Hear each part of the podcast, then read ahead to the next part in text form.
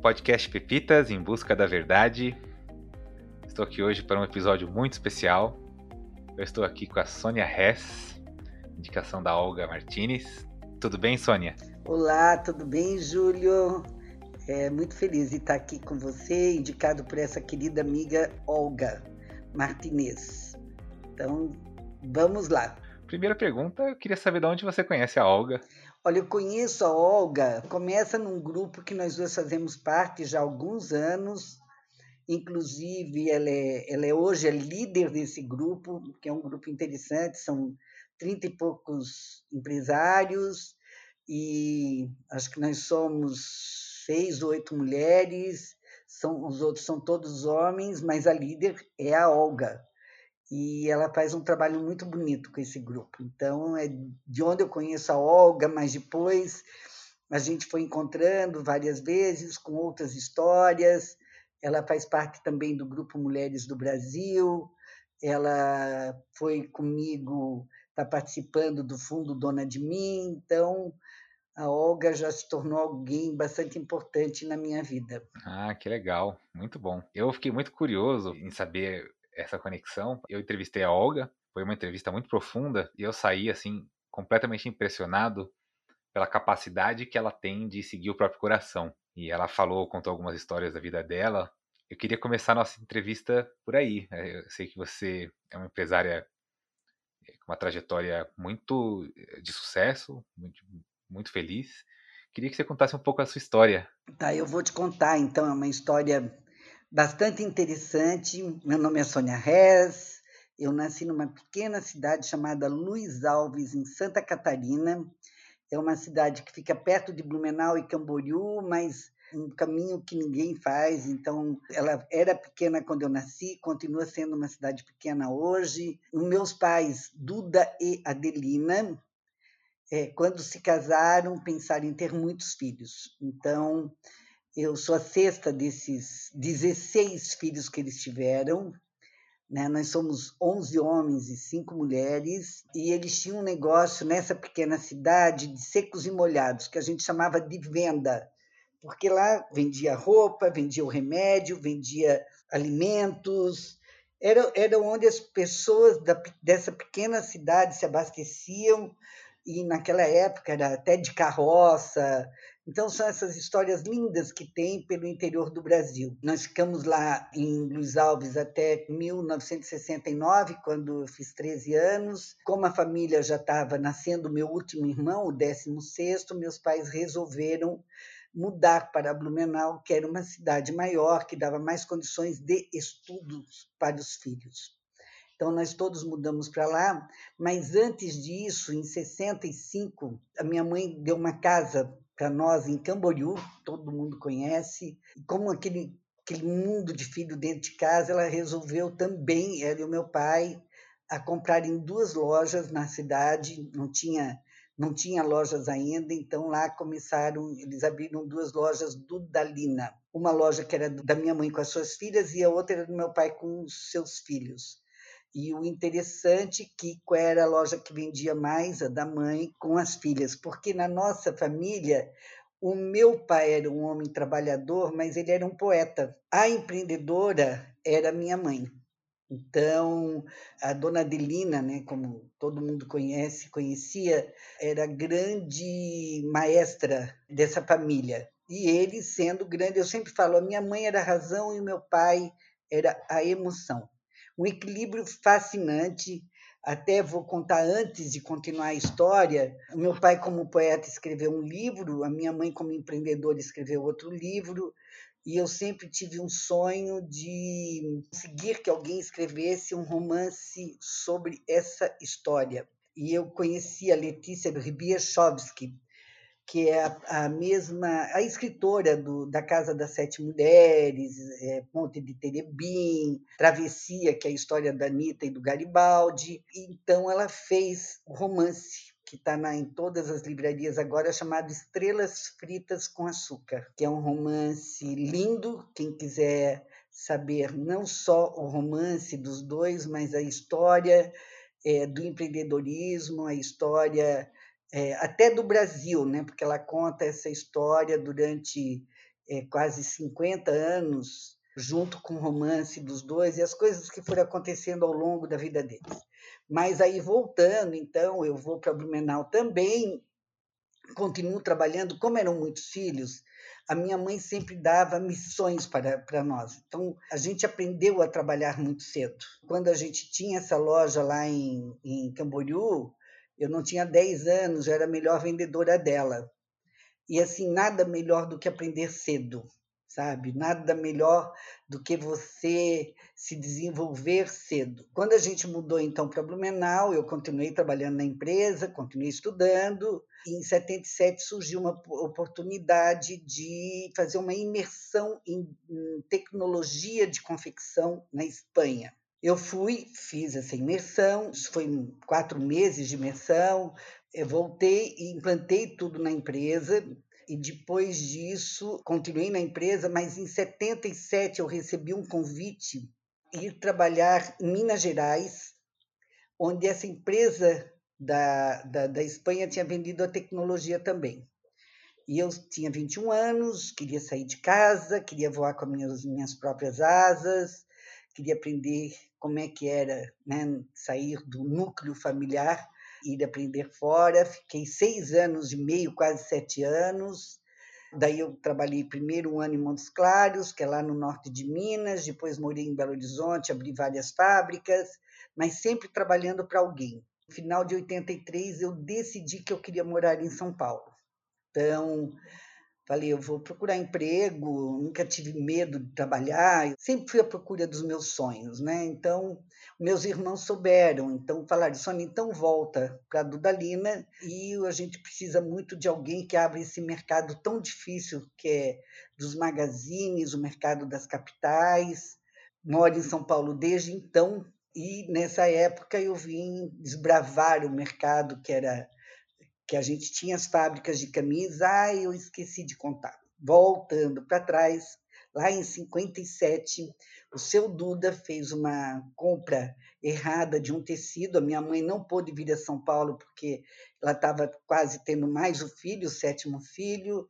Ele comprou um tecido errado, esse tecido foi lá para para Luiz Alves, chegou na venda, encalhou, a minha mãe viu uma oportunidade, desmanchou uma camisa dele, contratou duas costureiras, costurou as camisas, colocou para vender na venda e que foi um grande sucesso. Então, assim começa a Dudalina.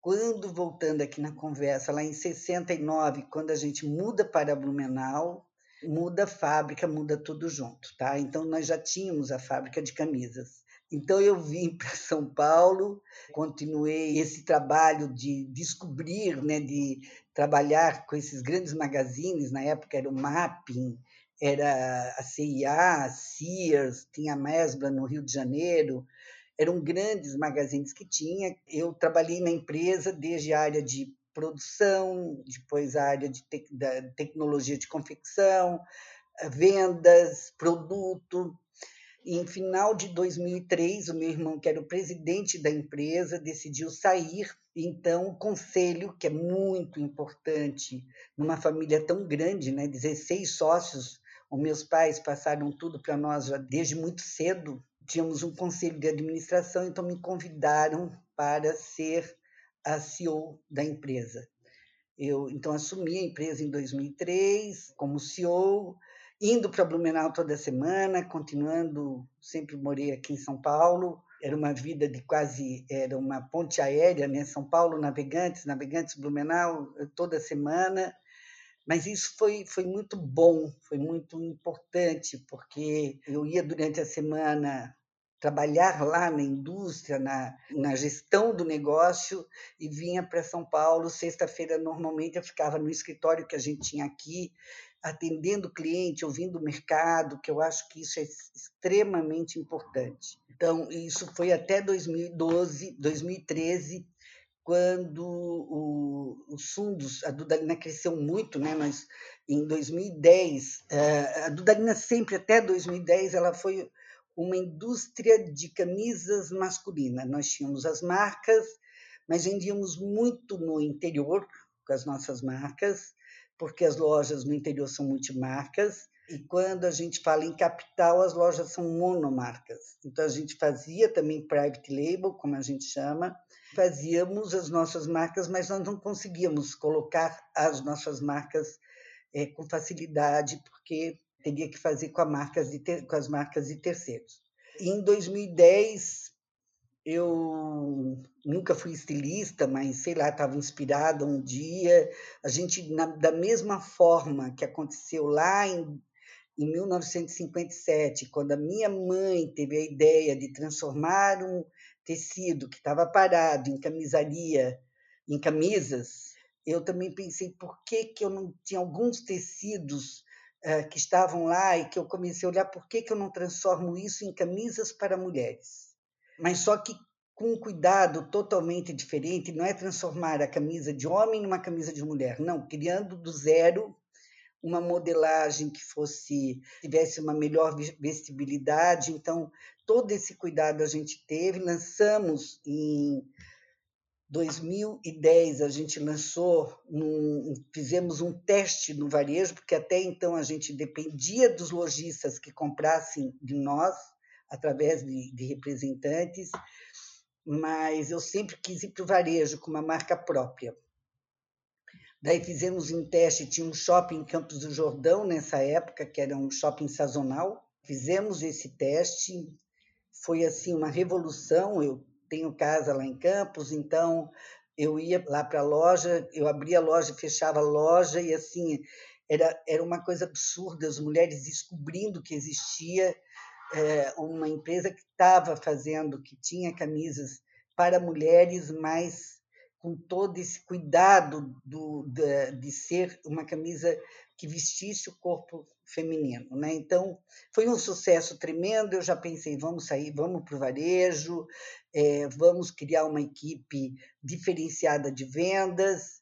Assim, foi muito rápido, o Júlio, o crescimento que teve, foi assim exponencial. Em 2011 a gente abriu as primeiras 28 lojas, em 2012 a gente já tinha 70, em 2013 nós já tínhamos quase 100 lojas, uma, uma empresa super saudável, com uma coisa muito, muito importante que eu sempre tive de cuidar das pessoas. Então, a Dudalina, eu diria que era um modelo é, de, de, de gestão que era um modelo muito voltado para as pessoas, tanto uh, os nossos funcionários, como os nossos consumidores, como os nossos é, é, as lojas que a gente vendia, tinha muito cuidado com tudo isso. Então, nós tínhamos programas fantásticos para as nossas pessoas, por exemplo, a gente tinha 12% do lucro, nós distribuíamos entre todos os funcionários. Então, eu lembro que assim a primeira vez que, que a gente distribuiu o, o PPR, a nossa faxineira, que eu estava muito cedo lá na, na, na fábrica, ela chegou para mim. Eu nunca tive uma sala, sempre era um salão aberto, eu sempre gostei de ter o contato com as pessoas. E ela veio me perguntar, dona Sônia, eu recebi o PPR, gente, eu vou começar a reformar minha casa, mas eu queria saber uma coisa: por que, que eu sou só uma faxineira? Por que, que eu recebi o PPR? Eu falei, dona Gessi, a senhora faz parte da empresa. A senhora é a faxineira, a senhora deixa tudo arrumado, tudo limpo. Eu sou a presidente, a Sandra é a secretária. Está lá na sua carteira que a senhora trabalha na Dudalina? Ela falou, tá. Eu falei, então a senhora faz parte do nosso grupo. Nós todos construímos essa empresa juntos. Passou uns dois ou três anos, todo, todos os, os eventos que a gente fazia de, de PPR, é, ela veio conversar comigo novamente. Ela falou: Olha, dona Sônia, está vendo? Eu já tô. Sempre ela trazia as fotos da casa, da, da reforma da casa dela. E ela veio para mim e falou: Ó, oh, dona Sônia, estou quase acabando a reforma, com, com, sempre com PPR que eu recebo todo ano, mas eu queria falar uma coisa para a senhora, viu? Falei, é, dona Gessi, o que, que é? Ela falou, olha, aqui na nossa empresa tem muita gente matando tempo. Eu acho que a senhora devia levantar mais a sua cadeira, viu? Porque a senhora sabe que eu estou de olho em todo mundo aqui na nossa empresa. Então, eu já tinha empoderado a dona Gessi para ser a nossa empresa. E isso sempre foi dessa forma, cuidando das pessoas todos os anos. A gente comprava um belo presente no Natal. Primeiro ano que eu, que eu assumi foi uma bicicleta com o nome de cada pessoa. A gente tinha seis fábricas, então as pessoas iam muito trabalhar de, de bicicleta. E quando eu vi os bicicletários, todas as bicicletas velhinhas e tal, eu falei: por que, que eu não faço isso? no outro ano era um, um, jogo de cama, sempre pensando nas pessoas, mas também com detalhe, eu fazia questão de entregar para cada pessoa, é, todos os anos, para agradecer por ter participado e construído juntos, construir, nós todos construímos juntos aquele resultado e mais um ano. Então, a gente tinha outros programas, né? a mulher, nós tínhamos 85% eram mulheres, essa mulher ia ficar grávida em algum momento da vida dela. Então, ela ficava grávida, ela já tinha alguém que era o anjo da guarda dela, que já tinha tido uma experiência de ter o filho que pudesse ajudá-la em algum momento que ela precisasse. Depois tinha um chá de bebê. É, no Outubro Rosa, todas as mulheres acima de 40 anos e as mães de todos os funcionários acima que tivessem acima de 40 anos é, faziam mamografia a mesma coisa com os homens, faziam, é, faziam exame de próstata. Então, assim, esses cuidados com as pessoas sempre foi. Eu sei que é, a empresa não é a mesma hoje, né? porque ela foi vendida no final de 2013, mas o que eu sinto, e eu de vez em quando recebo alguma mensagem, é que o meu legado talvez não continuou na empresa, mas continuou no coração das pessoas, e isso que me deixa muito feliz. Então, a empresa acabou sendo vendida final de 2013 é, para dois fundos americanos, né, o Arbor Pincus e a Advent. Eu continuei como presidente da empresa. Em final de 2014 foi feita uma fusão com o grupo Restock. Então eu fiquei até maio de 2015. Quando eu saí, fui para o conselho, mas também Logo eu saí do conselho, porque né, aquela empresa que era sua empresa muda um pouco. Eu sempre quis me dedicar ao terceiro setor. Eu já fazia parte, Luiz Helena Trajano convidou 40 mulheres em 2013 para ir a Brasília numa reunião, e dali nasce o Grupo Mulheres do Brasil, que hoje está quase 80 mil mulheres, Estamos em mais de 120 cidades no mundo, 30, mais de 30 fora do Brasil, mais 90 aqui no Brasil, em várias cidades. A gente, nós não somos contra os homens, né, o Grupo Mulheres do Brasil, mas somos a favor das mulheres e a gente quer ser protagonista da transformação que pode acontecer, que pode não, que, que a gente quer trabalhar é, para transformar o Brasil num país melhor para todos, através da educação, da saúde, da igualdade racial, da violência contra a mulher, de várias causas que nós temos. E hoje a nossa grande causa, né, começou agora, menos de um mês, com essa grande líder que é a Luísa Helena Trajano, Unidos pela Vacina que o Grupo Mulheres do Brasil fez um chamamento para a sociedade civil como um todo, homens, mulheres, e estamos trabalhando para viabilizar e facilitar a vacinação em todo o Brasil, cuidando, olhando as prefeituras, o que cada prefeitura precisa para tendo a vacina, fazer a vacinação o mais rápido possível, cuidando, eh, até buscando ver se podemos ajudar o governo a comprar mais vacinas. Então, assim, estamos extremamente empenhados para que a gente tenha a vacinação até final de setembro, para pelo menos 70% dos brasileiros, que eu acho que daí a gente já conseguiria diminuir muito eh, essa pandemia. Com isso, eu depois saí da empresa, eu já estava em alguns conselhos, como o Conselho da Fundação Não Cabral, Conselho Curador, que eu já estou lá há alguns anos, Conselho do Amigos do Bem, que eu não sei se você conhece, é, eu vou até colocar aqui que essa mulher, eu vou indicar para você falar, a Alcione Albanese, a mulher mais fantástica que eu conheço, a mulher que nasceu para fazer o bem. O Amigos do Bem cuida de do sertão de Alagoas, de Pernambuco e do Ceará, levando não só água e alimento, mas levando transformação. através da educação e através uh, de emprego.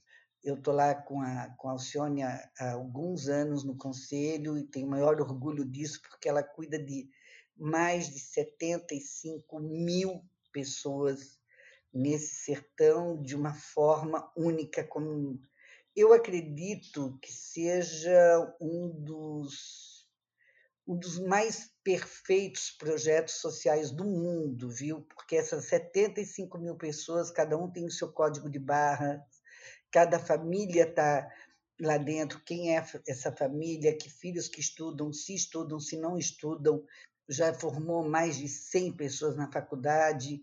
É um projeto maravilhoso. Também estou no, no Instituto Ayrton Senna, que tem um modelo de educação que eu falo que, sem dúvida nenhuma, eu, eu estive em duas escolas, uma no Rio de Janeiro e uma lá em Itajaí, Santa Catarina, através do ensino médio, ensino médio a gente pode mudar, é, não precisa de gerações, porque é incrível como nessa fase da idade do jovem ele opta por um caminho de estudar e de se transformar ou opta por um outro caminho que não é legal e que isso está acontecendo muito no nosso país. Então, assim, existe um modelo de educação, sim, que seria maravilhoso se o nosso governo tivesse e olhasse a saúde e a educação como sendo de Estado e não de governo, que pode trocar ministros a toda hora sem ter um currículo para aquilo que está exercendo.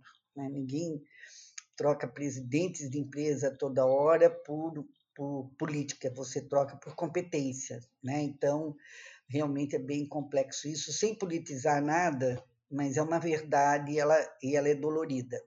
Também estou numa outra escola, que é a Verde Escola, que tem um modelo de escola muito interessante, também transformador na, na, na região de São Sebastião, aqui no, no litoral de São Paulo. Estou como mentora, embaixadora do Conselho da Endeavor para trazer esses empreendedores maravilhosos e não transformar, mas através das mentorias e tudo mais, fazer eles terem sonhos grandes. Também como mentora num programa da UI, da Ernest Young, que é só para mulheres, que chama Women Women, que é durante um ano a gente faz uma mentoria específica para uma empresária eu também estou num conselho de uma empresa fantástica que fez o IPO no final do ano passado, que é a Sequoia Logística, e eu sei que eu estou em mais outras coisas que nem eu agora lembro mais. Ah, estou também como conselheira do, da Sociedade Brasileira de Varejo e Consumo, que é maravilhoso, né? Eu sempre fui muito... Sou do varejo, nasci na indústria e no varejo, então estou lá na, SBVC. Então, eu acho que é mais ou menos por aí. E agora, durante a pandemia, eu estava em maio do ano passado, tá, nós estávamos todos meio trancados, né? meio é, fazendo lockdown, e surgiu é, uma garota que eu faço, também estou lá no conselho da Rede de Mulher Empreendedora, que é o maior grupo de empreendedoras do Brasil, tem 750 mil mulheres, que é da Ana Fontes, que é uma mulher maravilhosa também, em 2019, eu fiz uma mentoria para uma garota do Rio de Janeiro, em que a mãe dela cozinha, ela faz marmitas e entrega de bicicleta essas marmitas.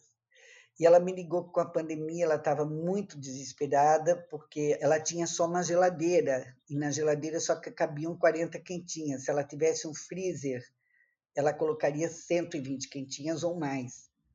Mas ela não tinha acesso a crédito. O Brasil tem muito disso, né? Das pessoas que não têm realmente, são as mulheres invisíveis que eu chamo. E eu falei, pois é, um problema. Nisso também a minha manicure tinha ligado que ela tinha estava fazendo crochê, fazendo jogos americanos de crochê, mas tinha acabado dinheiro para comprar linha. E ela também não tinha crédito. E foi muito interessante aquelas coisas da tempestade perfeita, e essa foi a tempestade perfeita do bem. Banco Pérola de duas garotas, André e Alessandra, me ligaram falando que eu sou investidora lá com elas, falaram, ó, oh, Sônia, a gente tem um dinheiro para te devolver, como é que faz? Daí me surgiu a ideia naquele momento, eu falei, escuta, e se a gente, vocês teriam capacidade de fazer um microcrédito para mulheres que são invisíveis, que são vulneráveis, como a gente, vocês teriam condições de, de fazer isso? Eles falaram, temos sim, podemos fazer porque a gente é digital. Falei, então tá bom, deixa eu pensar aqui um pouco. Daí liguei para uma amiga minha, que é uma grande publicitária, Alice Coutinho, Falei, olha, Alice, eu estou pensando nisso, nisso, nisso. Você poderia me ajudar a criar um nome? A... Ela falou, posso, estou junto. Estudo são mulheres do Brasil, tudo do grupo Mulheres do Brasil. Eu falei, eu preciso de alguém também que seja organizada, né? Então, que seja uma pessoa que, que trabalhe com finanças e tal. Daí liguei para outra amiga, Denise Damiani, que é uma gestora financeira, Falei, desse, estou junto. Liguei para Ana Fontes, da Rede de Mulher Empreendedora. Falei, Ana, estou com essa ideia, você me ajuda? Te ajudo. Liguei para Luísa Helena Trajano, a presidente do Grupo Mulheres do Brasil. Falei, Luísa, olha, eu estou pensando nisso, nisso, nisso, o que, que você acha? Sônia, vai para frente, toca o negócio. Nisso, Alice já me ligou falando, Sônia, ó, tem um nome aqui, Fundo Dona de Mim. Eu falei, perfeito. Eu quero que essa mulher seja dona das suas escolhas, seja dona das suas, suas vidas, e nada melhor do que ser dona de mim. Então, já tinha o nome, já tinha a ideia, já tinha tudo, só que eu precisava de money. Daí liguei para minhas irmãs, eu tenho quatro irmãs, eu falei, olha, eu fiz uma cota vocês têm que vão me ajudar e tal, tal, tal. Não, tamo, estamos dentro. Daí liguei para uma sobrinha e fui ligando para amigas, amigas, da amiga, da amiga que foi indicando. Resumindo, 63 mulheres doaram dinheiro para a gente começar o fundo Dona de Mim. É, a gente começou, fizemos um questionário. Essa primeira fase a gente fez com mulheres MEIs, microempreendedoras individuais. Quando você faz o bem, viu, Júlio? parece que não é tão difícil, porque tem muita gente do bem. Eu liguei no SBVC, perguntei se eles dariam score para a gente, né? porque todo o dinheiro que a gente tinha nós queríamos investir nessas mulheres. Eles nos deram 3 mil score, e assim a gente começou o Fundo Dona de Mim. Eu fui um pouco romântica, a gente deu nove meses de carência, eu queria fazer assim a coisa como era mulheres e tal, uma gestação, eu acho que foi um pouco demais, mas tudo bem, e 15 meses para pagar. Então, essa mulher, ela se inscrevia, ela respondia um questionário e tudo feito, tudo digital, né? Tudo digital, e a gente conseguiu, então, fazer esse empréstimo para 335 mulheres, que receberam 3 mil reais, e o que é muito interessante nisso foi que as mulheres que doaram, a gente pensou, essas mulheres poderiam ser acolhedoras dessas outras. Então, essas 62 mulheres acolheram, cada uma acolheu cinco, seis, algumas até dez mulheres, conversando com essas mulheres do todo o Brasil. Tá? Foram mais de 20 estados, mais de 100 cidades eu estava numa reunião um dia com o BTG, porque as pessoas lá de Portugal queriam fazer o Fundo Dona de Mim, e estava uma, uma das sócias do BTG, e eu lancei, por que, que o BTG não faz um crédito social para as mulheres? Né? Porque o nosso dava para 335 mulheres. E o BTG topou, então, uh, disponibilizou 3 milhões para a gente atender mil mulheres. Então, hoje, nós estamos fazendo essa segunda fase, que a fase já é um pouco diferente, são só quatro meses de carência, são 12 para 12 pagar e 0,5% ao mês de juros, que vai reverter todo esse dinheiro, volta a circular entre elas.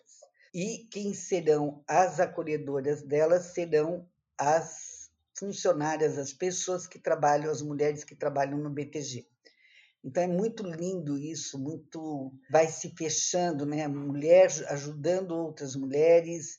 Lá na, na, na fase 1 acabou, e o que é interessante, todas têm que fazer um curso que a Rede de Mulher Empreendedora disponibiliza, chamado Trilha Empreendedora. tá?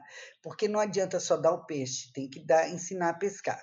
Então, ela faz o curso, que, que são é, seis, cinco trilhas de, de 12 filmezinhos de cinco minutos cada uma, com uma linguagem muito apropriada, exatamente para essa mulher que está começando, que eu não falo nem que ela vai virar empreendedora, mas o que a gente quer é que ela seja autônoma. E o que aconteceu, que depois acabou entrando mais fundadoras, que a gente chama que são as doadoras da primeira fase, e eu tive uma ideia de começar de uma outra forma. Eu não sei se leu o livro do Yunus, do Mohamed Yunus, que ele tem o Banco dos Pobres, né, lá em Bangladesh, e hoje tem mais no mundo inteiro, são mais de 22 2 milhões de pessoas que usam o banco, ou bem mais do que isso, que é o Gramin, eu tive, eu pensei, por que, que a gente não faz um pouco diferente? Então, nós temos no grupo Mulheres do Brasil além de saúde, de educação, de igualdade, nós temos um grupo de comunidades.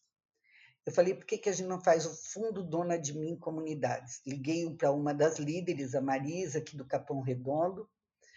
Falei, Marisa, o que, que você acha? Eu teria que juntar, são cinco mulheres. Essas cinco mulheres têm que ter uma líder, elas se juntam, elas formam um grupo.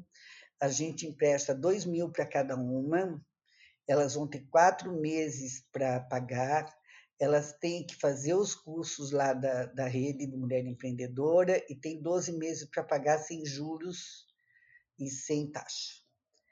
Então, a gente lançou o Fundo Dona de Mim Comunidades, que hoje já são é, 30 grupos de cinco mulheres, mas nós não fizemos só em Capão Redondo, fizemos Capão Redondo, Caboré, fizemos com as rendeiras no Ceará, fizemos em Mogi, fizemos em Franca, e agora o meu grande sonho é tornar isso bem maior. Agora eu estou à procura de funding para tornar o Fundo Dona de Mim comunidades que as mulheres que eu falo que o microcrédito é a cristalização da esperança, é para tirar essas pessoas dessa sina da pobreza, não precisa. E cada mulher tem um dom. Eu tenho dom, eu gosto de cozinhar a outra mulher gosta de fazer bolo, a outra chocolate, só que ela tem que se preparar. Então, por isso que é muito, muito importante fazer os cursos da rede de mulher empreendedora, né, para cuidar. O que é um pequeno negócio dela, para ela se tornar autônoma, com o que é o dinheiro da família, e não misturar os dois, aprender a se organizar, ter o mínimo de educação financeira nesse comecinho da vida dela. Depois, eh, ela pode, ela vai voar. Essa mulher não precisa ser MEI, essa mulher não entra no score. Então, assim, a gente, meu sonho agora é conseguir verba, é, doação para tornar isso no Brasil inteiro. Você imagina que nós temos de comunidades ou favelas mesmo, né, em todo esse grande país. Então, agora eu estou nessa, nessa fase do, do Fundo Dona de Mim Comunidades.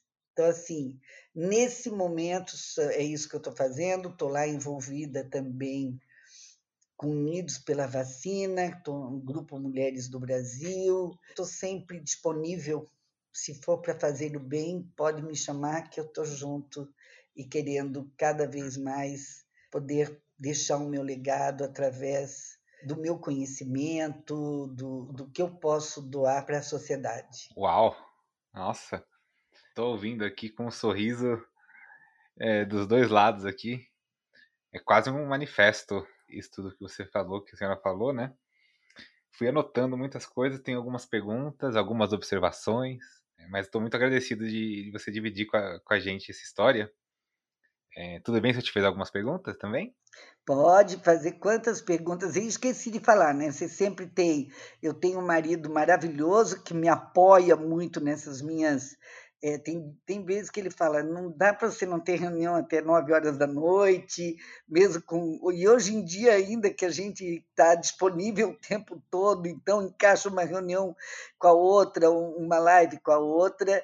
Tenho três enteadas que me deram oito netos, tenho 15 irmãos, tenho mais de 50 sobrinhos netos, mais de 50 sobrinhos, uma família gigante. E o que é muito interessante, Júlia, aqui é com, com o Grupo Mulheres do Brasil, você descobre tanta coisa maravilhosa, tanto olhar diferente, né? Quando você é executiva, você fica aquele a vida inteira muito focada, muito dentro da tua empresa, muito cuidando da tua gente, muito cuidando do, do que você vai fazer de melhor e tudo mais. E quando você se liberta disso tudo e começa a olhar o mundo de uma forma mais holística, você começa a descobrir coisas fantásticas. Então, a igualdade racial, que era uma coisa que talvez eu nunca teria olhado com do mesmo olhar que eu olho agora, a própria saúde, saber que nós temos um sistema SUS que é maravilhoso, que precisa ter uma boa gestão,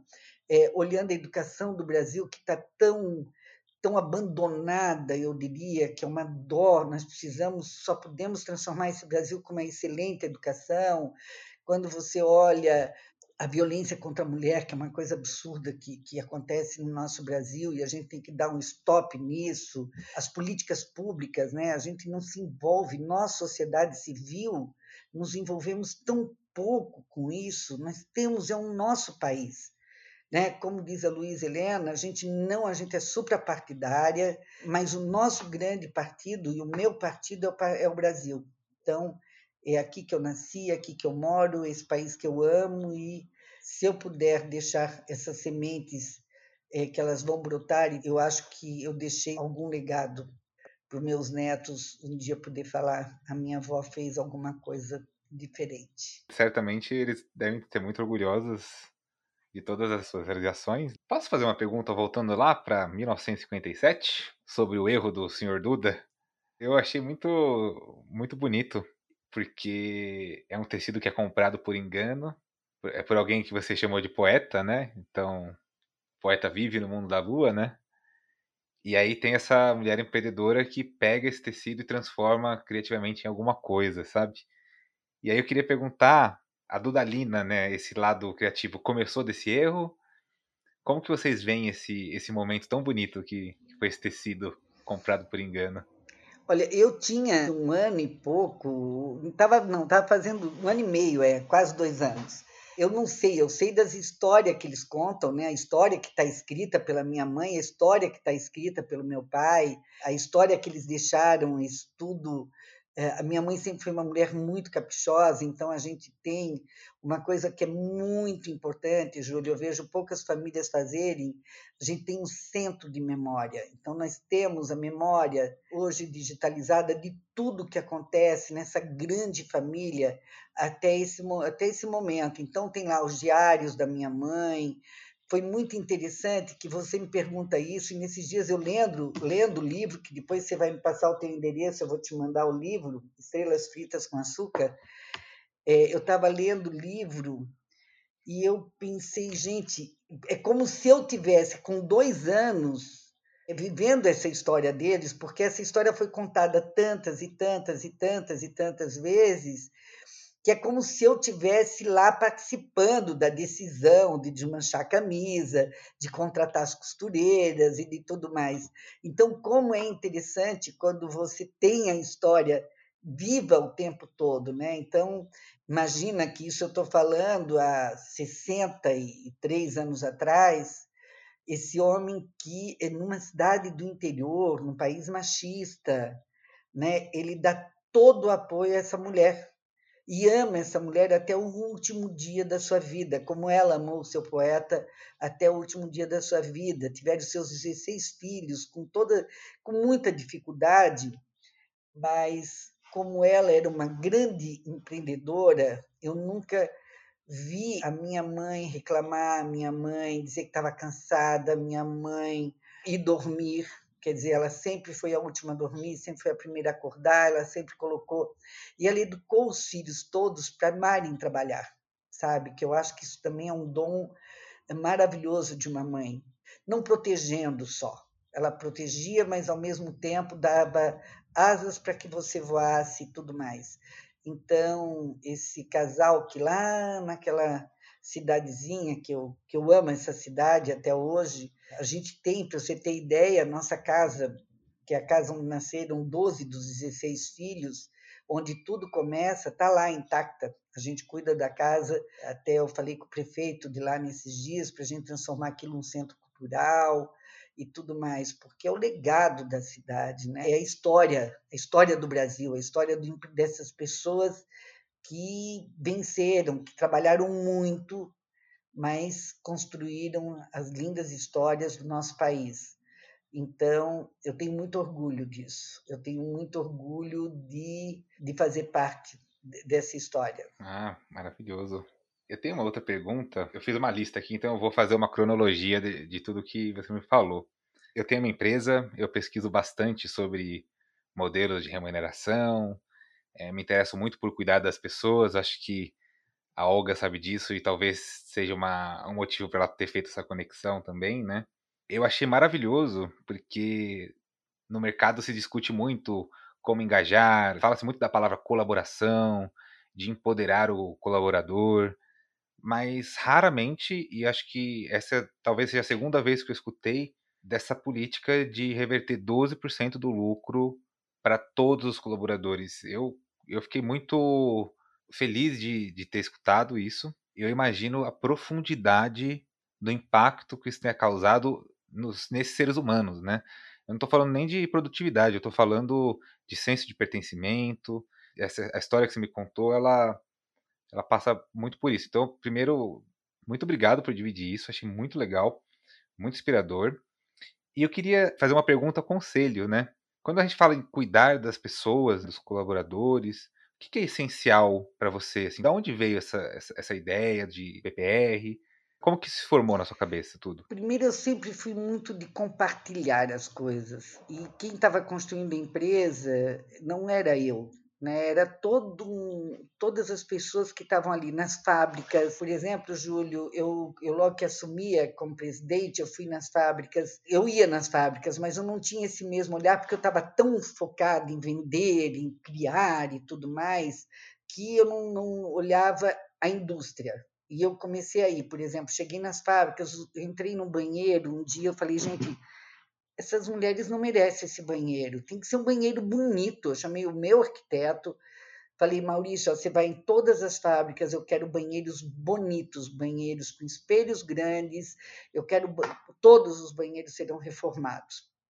Assim, estou contando um pequeno uh, detalhe. Depois eu falei, a gente é uma empresa extremamente uh, lucrativa. Tudo bem que tinha 16 acionistas. Eu levei a sugestão ao conselho eu falei, olha, eu me comprometo, se eu fizer X de lucro, lucro, eu não estou falando de EBITDA, eu sempre vi caixa, tá? O resultado, graninha, como. Isso aprendi com a minha mãe.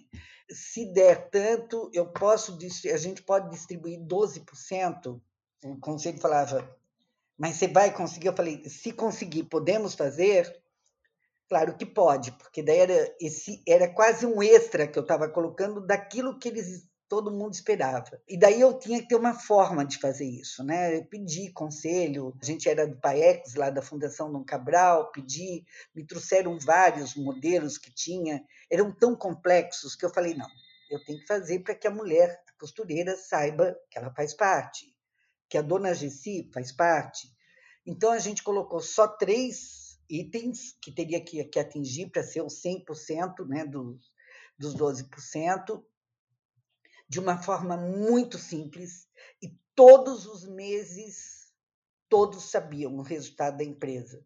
Foi muito interessante porque eu sempre almoçava na fábrica e normalmente vinha um ou outro empresário almoçar lá comigo e tinha televisão em todos os refeitórios, todos os restaurantes. E estava lá passando qual é que foi o faturamento do mês, qual é que foi o resultado. Esse empresário olhou para mim e disse, Sônia, você é louca? Você põe isso aqui no refeitório, as pessoas todas ficam sabendo disso. Eu falei, mas por que não? Eles que constroem isso comigo, eles têm que saber, porque eles sabem que eles têm uma meta e se eles atingirem essa meta, eles vão ganhar muito mais. Então, por que, que eu vou esconder o resultado da empresa? Eu nunca consegui ver isso dessa forma. Tem que esconder, sabe? Não, não, para mim sempre foi muito transparente, sempre, 100% transparente. Então, assim, e a primeira vez que a gente distribuiu, acho que foram quase cinco salários a mais. Você imagina cidadezinhas como Presidente Getúlio, cidades muito pequenas no interior de Santa Catarina e do Paraná, se distribuir isso, isso dava um boom na cidade. sabe? Era né, um dinheiro que entrava em cidades muito pequenas. E a primeira vez que a gente distribuiu, nós depois ficamos sabendo, nosso recursos humanos veio me contar que muitos desse dinheiro desse que a gente pagou junto com o Lerite tinha ido para o bolso de alguns maridos. Eu falei, não, isso é dinheiro para elas, para as pessoas, para cada pessoa. Daí a gente mudou tudo. Próximo que teve, eu falei, não, nós vamos fazer num dia que não é primeiro depois da assembleia da, da, da, dos acionistas e tal, nós vamos fazer num dia que não é o Lerite, vai se chamar Dia Feliz, vai começar, as fábricas começavam às 5 da manhã, cada um vai para uma fábrica, a gente vai servir sanduíche, vai ter música, vai todo mundo trabalhar, mas aí a gente vai distribuir. E eu fui em cada fábrica falar para elas, olha, esse dinheiro é para vocês, esse dinheiro é para você ou comprar aquela televisão que você quer, ou cuidar, fazer um curso especial para você ou para o teu filho. É teu esse dinheiro. Não põe no mesmo orçamento. Isso aqui é teu. Isso aqui é uma conquista que você fez, que você junto com todos, todos nós conseguimos e conquistamos. E realmente foi uma mudança tremenda de comportamento. Você quer fazer uma viagem? Pega esse dinheiro e vai fazer uma viagem as pessoas, nem, a maioria não conhecia praia, não tinha nem saído da sua cidade. Então, isso mudou o comportamento, isso engajou as pessoas de uma tal forma. Eu não precisava, todo ano estava lá o que que estava acordado e todo mundo trabalhava para aquilo acontecer. Não tinha tinha muito menos faltas, tinha muito menos todo mundo colaborava para acontecer porque era de uma forma fácil, era de uma forma transparente, era verdadeiro. E era cuidado, porque o dia feliz na Dudalina ele era esperado, eu só contava no dia, sabe, para não ter essa coisa de para ser um dia de surpresa, sempre era final de abril, começo de maio, que é muito simples se você olhar, não tem nada sofisticado nessa história, foi tudo sempre feito de uma maneira. Eu sempre gostei das coisas simples, eu não gosto das coisas que são complexas para ter o mesmo resultado de uma coisa simples. Para quê? Para que, que eu vou complicar se eu posso simplificar? Ah, muito, muito interessante. Só completando, né, que para chegar no simples não é fácil, né? Simplicidade é uma coisa muito profunda ao mesmo tempo. Outra coisa, Sônia, você comentou, né, que tinha ido para o bolso dos maridos. Eu fiquei muito, muito impressionado com essa ideia das mulheres invisíveis, né, do, do microcrédito para as mulheres invisíveis. O Bolsa Família também era um, um benefício que ia para as mulheres, né? Pras... Por que, que eh, você acha que as, as, mulheres gerenciam melhor o dinheiro? Como você vê essa questão? Porque eu já, eu já li que o fato de de ir para a mão da mulher é muito melhor do que para a mão de um homem, sabe? Você concorda com isso? Concordo, concordo 100%. Por quê? Porque, primeiro, a mulher que cuida da sua família. Na maioria dessas mulheres que a gente está fazendo esse microcrédito para as comunidades, a gente vê que a maioria é uma mulher só, que cuida do seu filho, às vezes cuida da sua mãe. Então, ela realmente precisa ter essa capacidade de ser dona da sua vida, sabe? Ela tem, ela é dona da sua vida. Muitas vezes ela vive em algum relacionamento que não é saudável e isso tudo ajuda essa mulher a sair disso. Ela, ela pode muitas e muitas vezes se tornar independente dessa de relações que não, né, que são essas relações tóxicas e se tornar autônoma, né? Eu já ensinei para minhas mentor, uma mentorada minha fazer molho de tomate, faz uma embalagenzinha bonitinha, põe para vender, faz um bolo, mas mais bonitinho, o mesmo bolinho que você faz, mas faz uma embalagem legal. Quando a gente lançou comunidades, eu fui lá na, na periferia, fui lá no Capão Redondo, me reuni com elas. Talvez seja um dos dias que está marcado na minha alma, do mesmo jeito como quando eu fui ao sertão lá conhecer o projeto do Amigos do Bem como nós, seres humanos, podemos mudar a vida de outros seres humanos.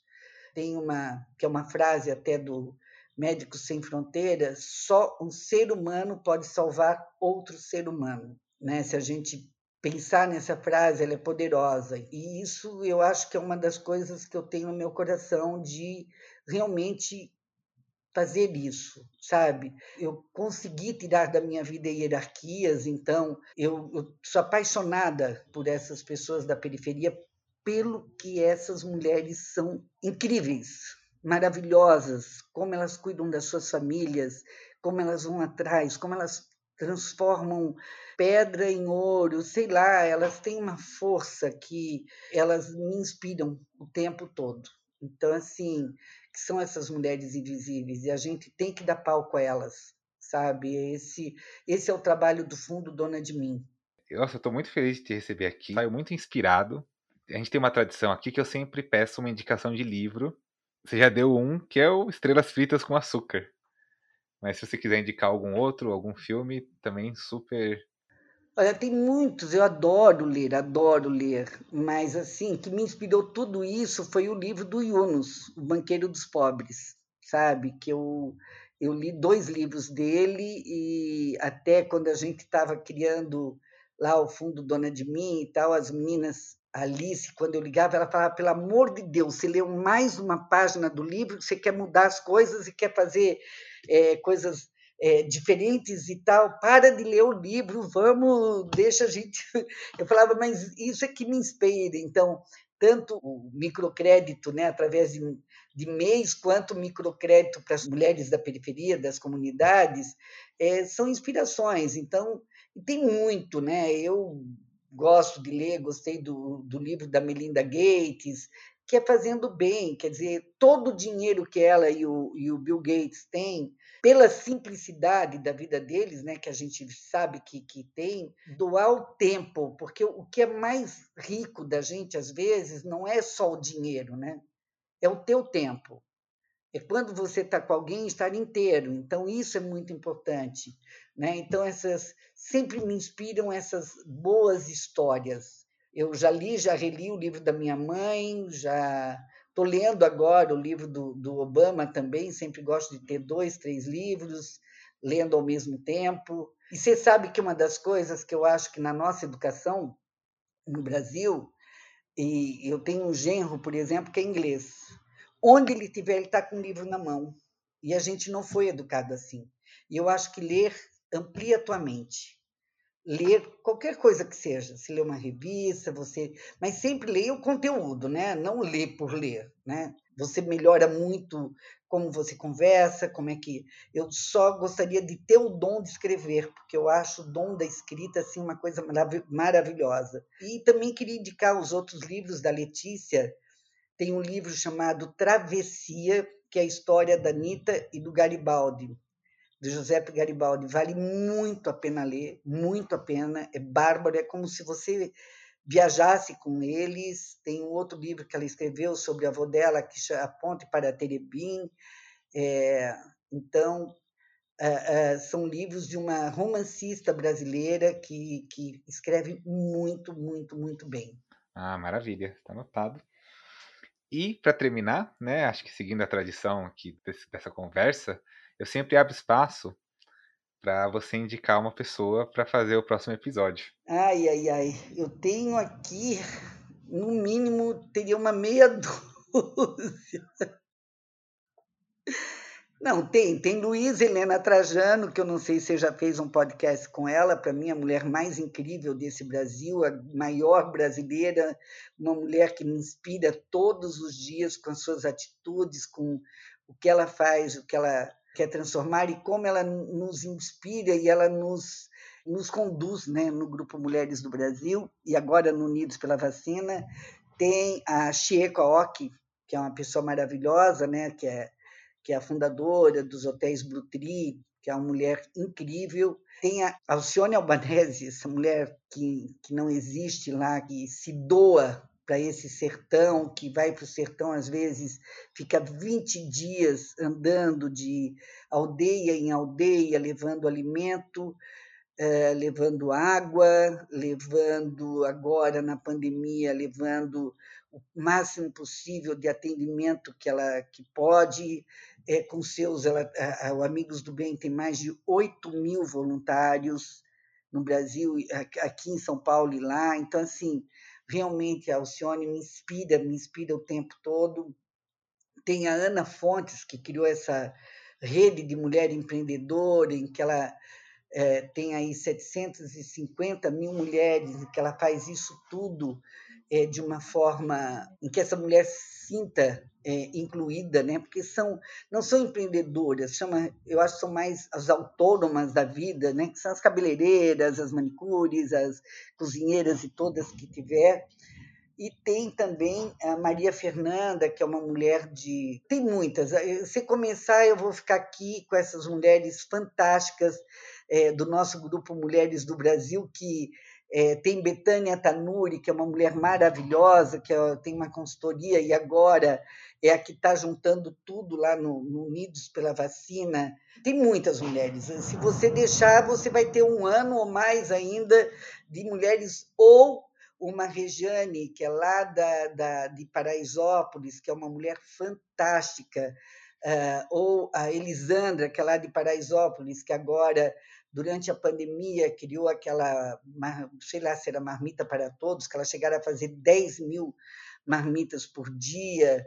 Se quiser, eu tenho, eh, tenho mulheres aqui de, de muitas, a Nete Rives, que é a nossa líder do Grupo Mulheres do Brasil, lá de Fortaleza, que é uma, uma inglesa, que é a inglesa mais brasileira que eu já conheci.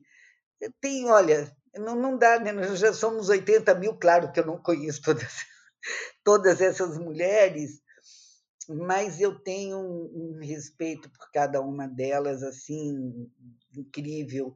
Tem a Fernanda Bornhausen, que faz um trabalho maravilhoso lá no Social Good, lá de, em Santa Catarina, fez um trabalho agora do Covid deslumbrante, é uma mulher de tecnologia de ponta. Então, não me pergunta, não me provoque, que eu vou indo. Vamos, vamos simplificar aqui. Então, eu, claro que eu me disponho a conversar com todas elas, né? Você falou dois nomes primeiros, que foi a Cione e a Luiz Helena Trajano. Então, eu poderia seguir com elas, mas pode passar o contato de todas que eu converso. Mas eu também ia pedir o contato, se possível, de uma mulher invisível. Ah, tem. Tem a, a essa menina do Rio, que é a, a Cris Ai, eu sei que é Cris Sabor Fit. Tá. Ah, então vou, vou recebê-las com, com o maior prazer. Queria muito te agradecer por essa conversa, pela generosidade, pelo tempo que você disponibilizou, porque é muito raro, né? Então, queria agradecer muito. Eu aprendi muito, saio muito inspirado e vou continuar. E desde sempre abrir também espaço para você voltar quando quiser, para a gente continuar conversando. Vai ser um prazer mesmo. Que bom, Júlio, muito obrigada, muito obrigada pelo espaço. Depois você me mande o teu endereço para me mandar o, o, livro Estrelas Fritas com Açúcar.